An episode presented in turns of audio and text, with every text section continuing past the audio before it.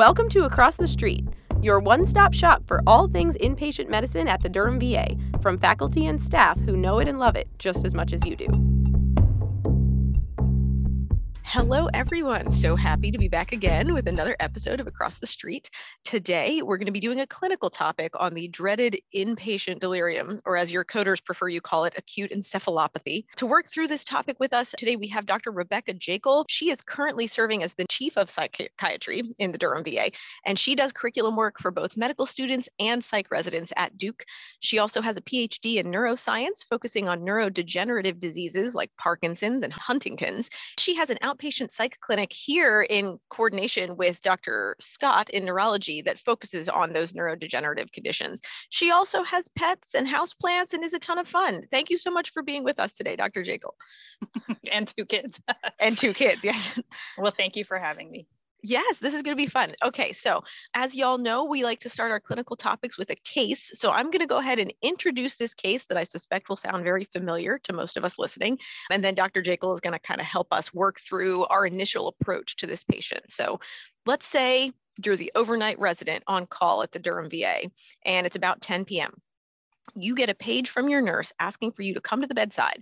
You're cross-covering a 72-year-old veteran who has been waiting for SNF placement and is usually pretty cooperative, but now the nurse says he's refusing to take his medications and he's asking to leave the hospital. On the way to the bedside, you check your cross-cover sheet and you note that this gentleman has a history of COPD, hypertension, and mild cognitive impairment. He was admitted for a COPD exacerbation and just finished a 5-day steroid burst.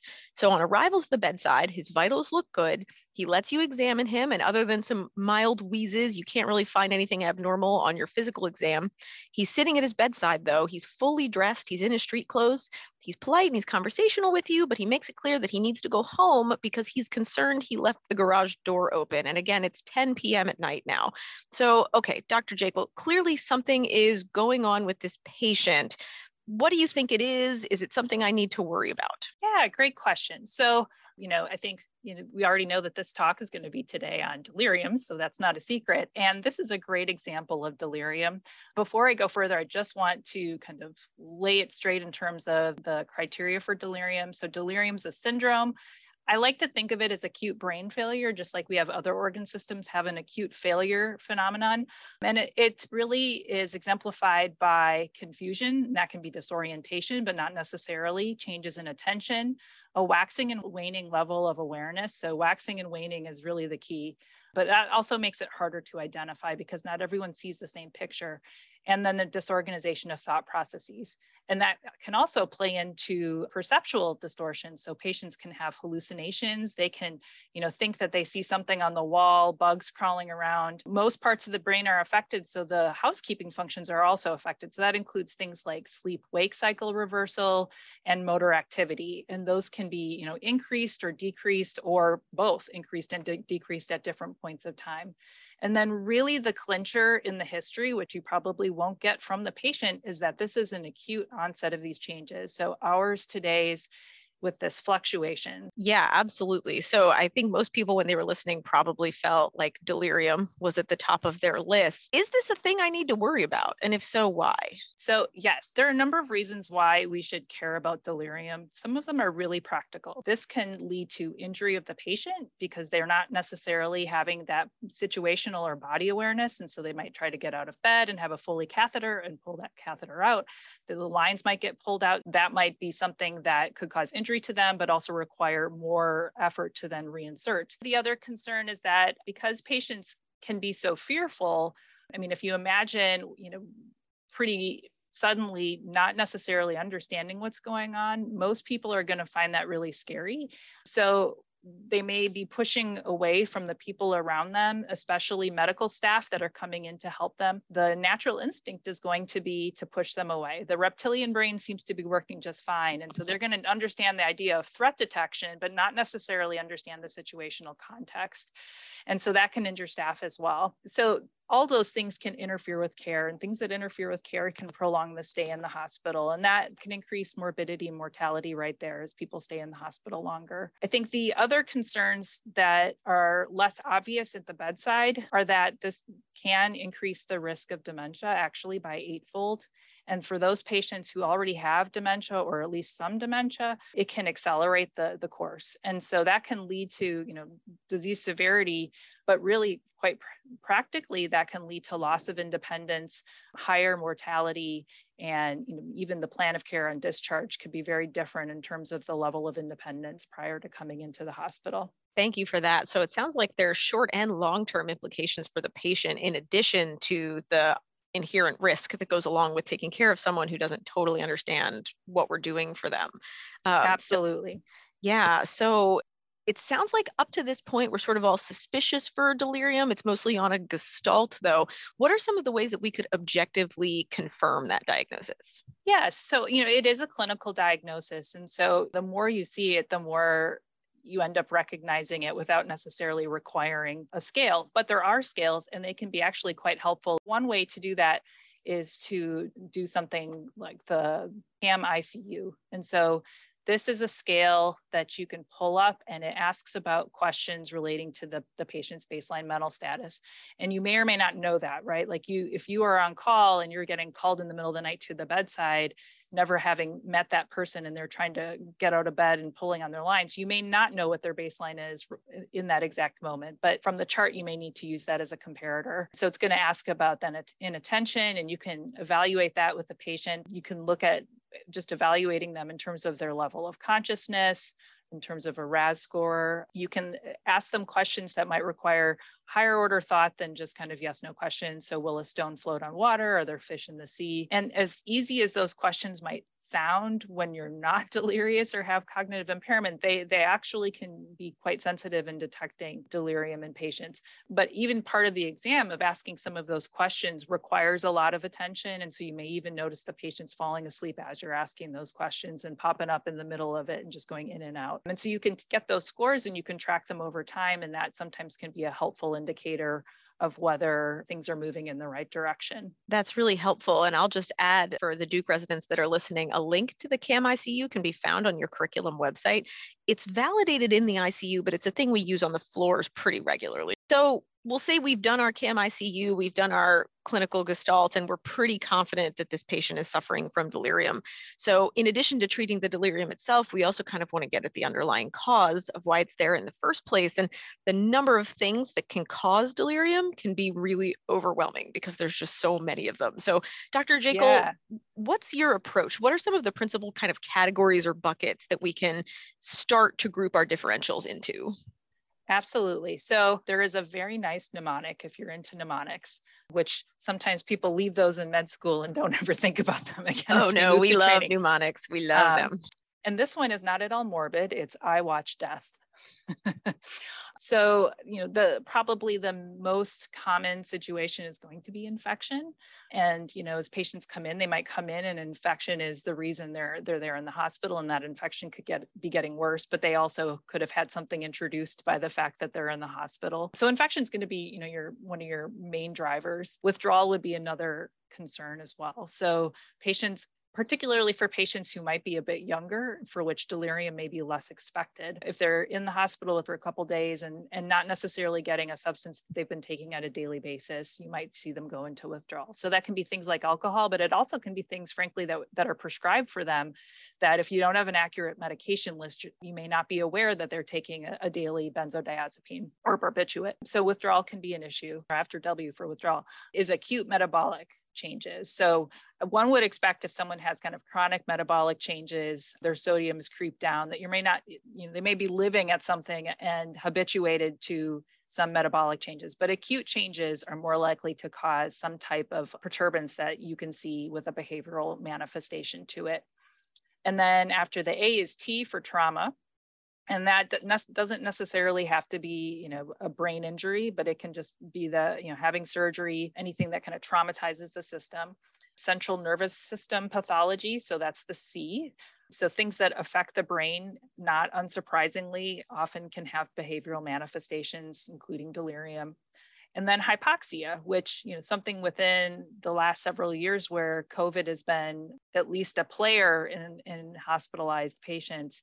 Hypoxia is something that definitely can impact how people function cognitively and can lead to delirium. D is next, but these next, the ones that follow under the death part of the mnemonic, are much less common causes, which is just like we'd like death to be, much less common part than what we're thinking about. Sure. So these are things that, you know, make up a great mnemonic, but are less common unless you have a really high index of suspicion. So deficiencies, D for deficiency. So like vitamin deficiencies. Now, if a patient's delirious, this isn't probably the time to check a vitamin D. And really vitamin deficiencies are that'd have to be a pretty rare cause. E for endocrinopathies. So that it can be important, but again, rare. So anyone with a cortisol deficiency is definitely at risk of, you know, having low sodium and becoming delirious if their cortisol is dysregulated, but also things relating to insulin. If someone's hyperglycemic or hypoglycemic, you can definitely see changes that could appear as delirium, or very severe hypothyroidism or hyperthyroidism or hyperparathyroidism as well. So the A is for acute vascular. So that includes things like CVAs, anyone who goes into shock or has an arrhythmia, conditions including like hyperintensive encephalopathy, PRESS, are situations where you may see vascular changes leading to mental status changes. T is for toxins or drugs on board. Often you're going to see this in a hospitalized setting relating to drugs of abuse that have been ingested, or overdoses would be a common time where you're seeing, you know, the effects of a toxin. And then the H is for heavy metals. So heavy metal toxicity isn't, again, a common thing, but in the cases that it does happen, could lead to delirium. And granted, just like everything in delirium, you know, this isn't, and this mnemonic isn't going to necessarily cover everything. But it's a great place to start. Yeah. You know, there can be a lot of times where it can look like something that could be primarily psychiatric. This creates a lot of confusion at times because there'll be patients who come in and, you know, delirium can happen to anybody. It can happen to patients who are more likely to have had problems with their brain, like patients who have dementia or have had a stroke. And then the thought is like, this patient needs to go to inpatient psychiatry. But if there is a concern that there's delirium, then there's something medically that's not recognized. And we really need to do our due diligence to make sure that we're not missing something. Anyone can be delirious. And the mental illness stuff and the way it looks essentially ends up being a confounder. That's an awesome perspective. Thank you for that. So, okay, so let's see, we've used this, or we've considered this mnemonic. Where should I start? What is my diagnostic approach to this patient with so many things that could potentially be causing it? Yeah, so I would go with most things being common first. And, you know, in general, most people are already getting labs, but making sure if anything has changed or all that the labs that you have gotten actually are complete, so, because often they're focused. And you might have to widen that because the patient's review of systems may not necessarily be accurate. If the patient has urinary concern, checking a urine, that might be a chest x-ray. You can get an EKG. You might not find anything. And that doesn't necessarily mean the diagnosis is wrong. Like that doesn't necessarily mean it's not delirium. We know there's high risk groups, the extremes of age, those who have a high burden of severity of illness or medication burden, which a lot of our patients end up coming in and, you know, 30 or 40 medications at some point. All of these things can contribute to risk. You may just never find that exact thing. I think the other part is that often mental status has a certain lag after the medical inciting problem. So even if you figure out it's a UTI, and you initiate treatment for the UTI because the definitive treatment is going to be treating that underlying cause, the patient may be responding to the antibiotics, but it takes a bit of time for the mental status to kick in. It's like turning a barge. You've started turning it, but really the tail end is going to take a little bit longer. Yeah, that's a really good analogy. You know, I'm thinking about that mnemonic a little bit more. I like that you mentioned the medications themselves can do this. Like, for T for toxins. Not all toxins are illicit.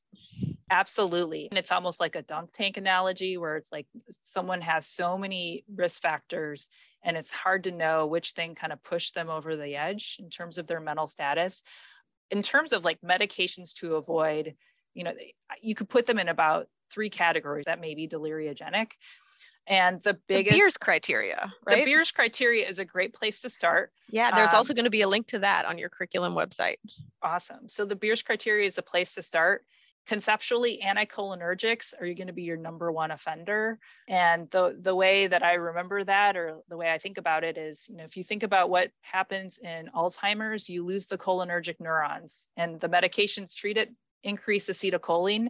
So medications that block acetylcholine are going to be the ones that are your worst offenders for cognition. And that's true outside of delirium, just in general. The other one would be excess benzodiazepines, with the caveat, the very important caveat, that they are the treatment if the problem is benzodiazepine or GABAergic withdrawal. So there are situations where benzos are totally appropriate, and there are other situations where benzos might be the culprit.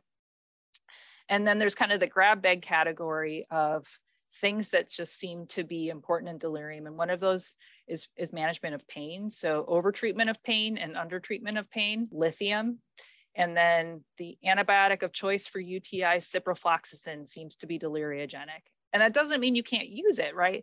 But if you've started it and the patient gets delirious and you're like, but I know that, you know, or it might even be working, right? That still could be part of what's happening for the patient. And that's not an exhaustive list, but those are the kind of buckets that I put in when I look at the med list in general of things that are, and largely the things that make up the Beers list. Yeah, so particularly in the inpatient setting, I think medication-induced delirium is something that we don't think about as often as we should. So part of our diagnostic approach should be doing a really thorough medication recommendation of meds that were recently changed, and also of PRNs that were recently administered, because those are often the culprits. Absolutely. Yeah. So let's say this patient was recently administered Benadryl to help him sleep, and it had the opposite effect from what was intended. So the patient is really adamant that he needs to leave, but we're concerned he doesn't have the capacity to make that decision. What's our next move? And I know that's a big question. Yeah, well, so there's a couple of factors here. I mean, the kind of larger answer is, well, you would assess the patient's capacity to leave. In reality, you have a patient who's moving around and might get up and walk to the elevator while you're even thinking through, what am I going to do next? In our hospital system, we have a medical hold policy. And so a patient who has had an acute mental status change, who wants to, you know, walk out into the great wide open where there's cars and other things, we are, you know, have a due diligence to maintain that patient's safety. So we can do a temporary medical hold to briefly hold the patient so that we can assess the capacity. If the patient doesn't have capacity, we can look and see if there's family members, there's a healthcare power of attorney, there's someone else that we can call to be able to, you know, help with this situation. So the medical hold is really our easiest tool if we... Well, I think, yeah, and I think it's our immediate tool. I think the issue is that, you know, nothing that we can do can be done instantaneously. You know, whether if this patient, you know, wanted to leave the hospital and was psychotic, you know, wasn't delirious, was just psychotic, we would have the same kind of practical problem that anything we do to, you know, maintain a patient's safety when they are compromised takes time. Like commitment paperwork can take up to 2 hours. That, you know, 2 hours is long enough for someone to drive to Greenville. So you need a system that allows for a way to have patients maintain their safety when we need to do a little bit more work to figure out whether they are or not safe, and then put those pieces into play. Yeah. So just from a really practical perspective, Dr. Jekyll, can you kind of give us the nuts and bolts of how to enact a medical hold? So essentially, if you want to place a medical hold, that is an order in CPRS, and it's an order set, and it requires a note. And as a resident, it requires you to discuss it with the attending. You need to discuss it with the charge nurse as well. And so you make sure that a sitter's in place, and it will last for 24 hours. Nurses, because they have so much more contact with the patient, may be the first person to even see the patient trying to get up to leave. And they also can initiate the hold and then ask you to come and evaluate the patient to determine whether or not this should continue. Yeah, that's good to know. So we can use our nurses. If the patient's already on their way out the door, when the nurses are calling us, we can empower them to get this process started. So say we've got the situation under control now, we needed to go ahead and use a medical hold, but the patient is calm and we think we have things under control now. We need to put something in the chart to demonstrate that this happened and that the care of the patient has changed. So for the residents that are listening, what we would recommend on the medicine service is to drop a separate note. It's called a medicine change of status note, in addition to your medical hold note, that just briefly explains the interaction that you had with the patient and the care that you delivered. And if any changes to the care plan were made, such as the medical hold, documenting that that was done and the rationale behind it. If you're cross-covering, I would probably co-sign the attending of record in addition to the resident so that they are up to speed on everything that's happened and they can kind of carry the baton from there when you sign out in the morning. Anything else you would add to that, Dr. Jekyll? Well, if you were able to do a capacity evaluation, if that was part of what you were able to accomplish, definitely document that as well. Ensuring that that is in there as a way that also defends that you are holding someone, because you are holding someone against their civil liberties. And so you need to have that justified. Yes, thank you for that. So that capacity assessment is something that can be trended over time, the same way any other physical exam finding could be. So that's important to include in that note as well. And, you know, I'll mention that obviously y'all know that this is just the beginning of this encounter with this patient. So we will address the management, the long-term management of patients with acute encephalopathy at another time. So stay tuned for that. But thank you so much to Dr. Jekyll for walking me through this. I learned a ton just talking from you. So thank you for sharing your expertise with us today. Thank you for having me. And so I'll just direct the residents again to their curriculum website where you can find some additional resources that Dr. Jekyll referenced today. And as always, the views and opinions stated today are our own and do not necessarily reflect the views and opinions of the Durham VA or the Veterans Health Administration.